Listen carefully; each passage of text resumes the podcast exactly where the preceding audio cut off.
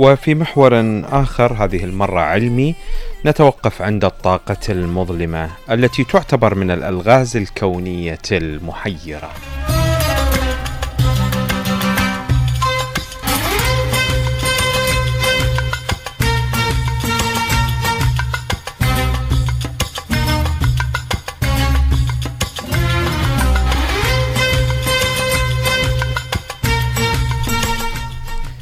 طبعا الطاقة الكونية آه، المظلمة تعرف على أنها أحد الأشكال الافتراضية للطاقة التي تملأ الفضاء. طاقة تملأ الفضاء لا يعرف من أين أتت وماذا آه، إلى أين تتجه هي. آه، ولكن المتعارف عليه أو المعلوم علميا أنها تدفع الفضاء نفسه للتوسع. هي تدفع الفضاء لأن يتوسع. ويتسبب في أن تندفع المجرات مبتعدة. لأنه العلم يقول إنه إحنا في هاي اللحظة اللي هسه نتحدث بيها واللي أي شخص يقوم يمارس بأي عمل الآن في هاي اللحظة الكون يتمدد يتمدد. تتكون هنالك مجرات جديدة كواكب جديدة نجوم جديدة ضمن هذه المجرات وقد تكون حياة جديدة. بالنتيجة آه، كيف أو كيف يتمدد الكون؟ يتمدد بفعل طاقة مظلمة. يعتقد أن الثقوب السوداء اللي هي عبارة عن ساحبات كبيرة موجودة بالفضاء البعيد تسحب أي شيء إليها إلى فوهتها بجاذبية عالية. هذه الثقوب السوداء آه، يعتقد أنها هي التي تعطي هذه الطاقة المظلمة إلى الكون بأجمعه وتتسبب في هذا التمدد الكبير. يعني هذه بسهولة. علينا أن نعرف أن هنالك تمدد ونتيجة هذا التمدد تتكون كواكب جديدة ونجوم جديدة ومجرات جديدة. بذات الوقت هذا التمدد الكوني هو بفعل هذه الطاقة المظلمة التي تحدث عنها أينشتاين. هنالك دراسة جديدة حولها لنستمع إليها بصوت أحمد الرسام.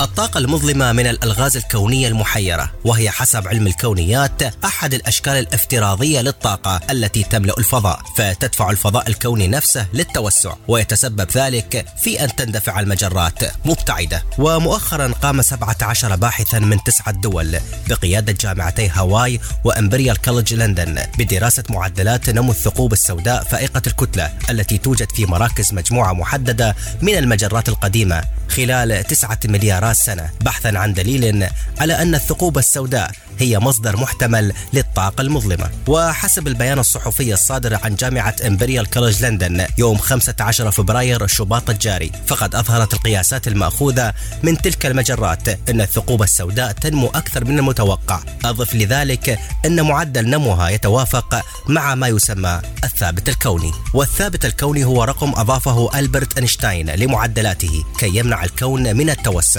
لأن الرجل لم يكن يصدق أن الكون يتمدد. وحين حينما أظهر الفلكي الأمريكي أدوين هابل أن الفضاء الكوني يتوسع. تراجع أينشتاين عن رأيه قائلا أن الثابت الكوني كان أكبر أخطائه إلا أن الثابت الكوني عاد من جديد في العشرينيات والثلاثينيات من القرن الماضي ليجد لنفسه مكانا في المعادلات التي تشير إلى وجود الطاقة المظلمة التي بناها عالم الكونيات الروسي ألكسندر فريدمان ليعبر عن شكل من أشكال الطاقة الذي يزداد كلما ازداد حجم الفضاء نفسه وهو المفهوم الذي تحول فيما بعد إلى الطاقة المظلمة. ومع هذا الكشف تم وصف هذا الدليل الجديد على أنه السبب في أن الثقوب السوداء الفائقة يمكن أن تكون مصدرا للطاقة المظلمة.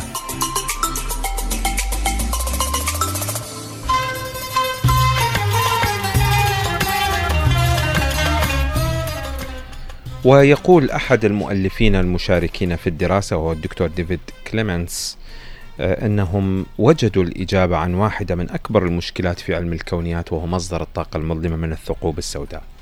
وقال أيضا آه، إنه إذا كانت هذه النظرية صحيحة فمئة بالمئة يعني بعد تجارب أخرى فسيحدث ذلك ثورة في علم الكونيات بالكامل لأن ذلك سيعني إيجاد حل لأصل الطاقة المظلمة التي كانت موجودة والتي حيرت علماء الكونيات والفيزيائيين النظريين لأكثر من قرن.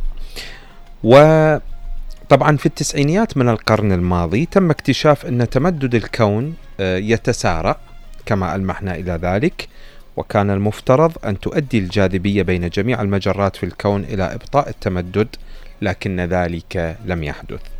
في تلك الأثناء افترض العلماء أن الطاقة المظلمة هي المسؤولة عن دفع المجرات بعيدا مجرد افتراض بقوة أكبر من الجاذبية. وتتضمن نوعا من الطاقة في النسيج الفضاء في نسيج الفضاء التي تسمى طاقة الفراغ. هذا قبل أن يكتشفوها. وهنا تحديدا كانت الثقوب السوداء مشكلة فمن الصعب معارضة جاذبيتها الشديدة خاصة في مراكزها. حيث يبدو أن كل المادة آه، آه، تقع في مركز الثقب الأسود. إذا آه، في الفضاء هنالك تمدد في الكون كبير. كان العلماء يعتقدون أن هذا التمدد تعرقله الجاذبية الكبيرة في الفضاء لكن الاكتشافات الجديدة حول مصدر الطاقة المظلمة من الثقوب السوداء تبين أن التمدد الكوني اليوم هو بسبب هذه الطاقة المظلمة اللي هي أكبر من قوة الجاذبية للكواكب والمجرات. يعني هنالك مثلا قوتين.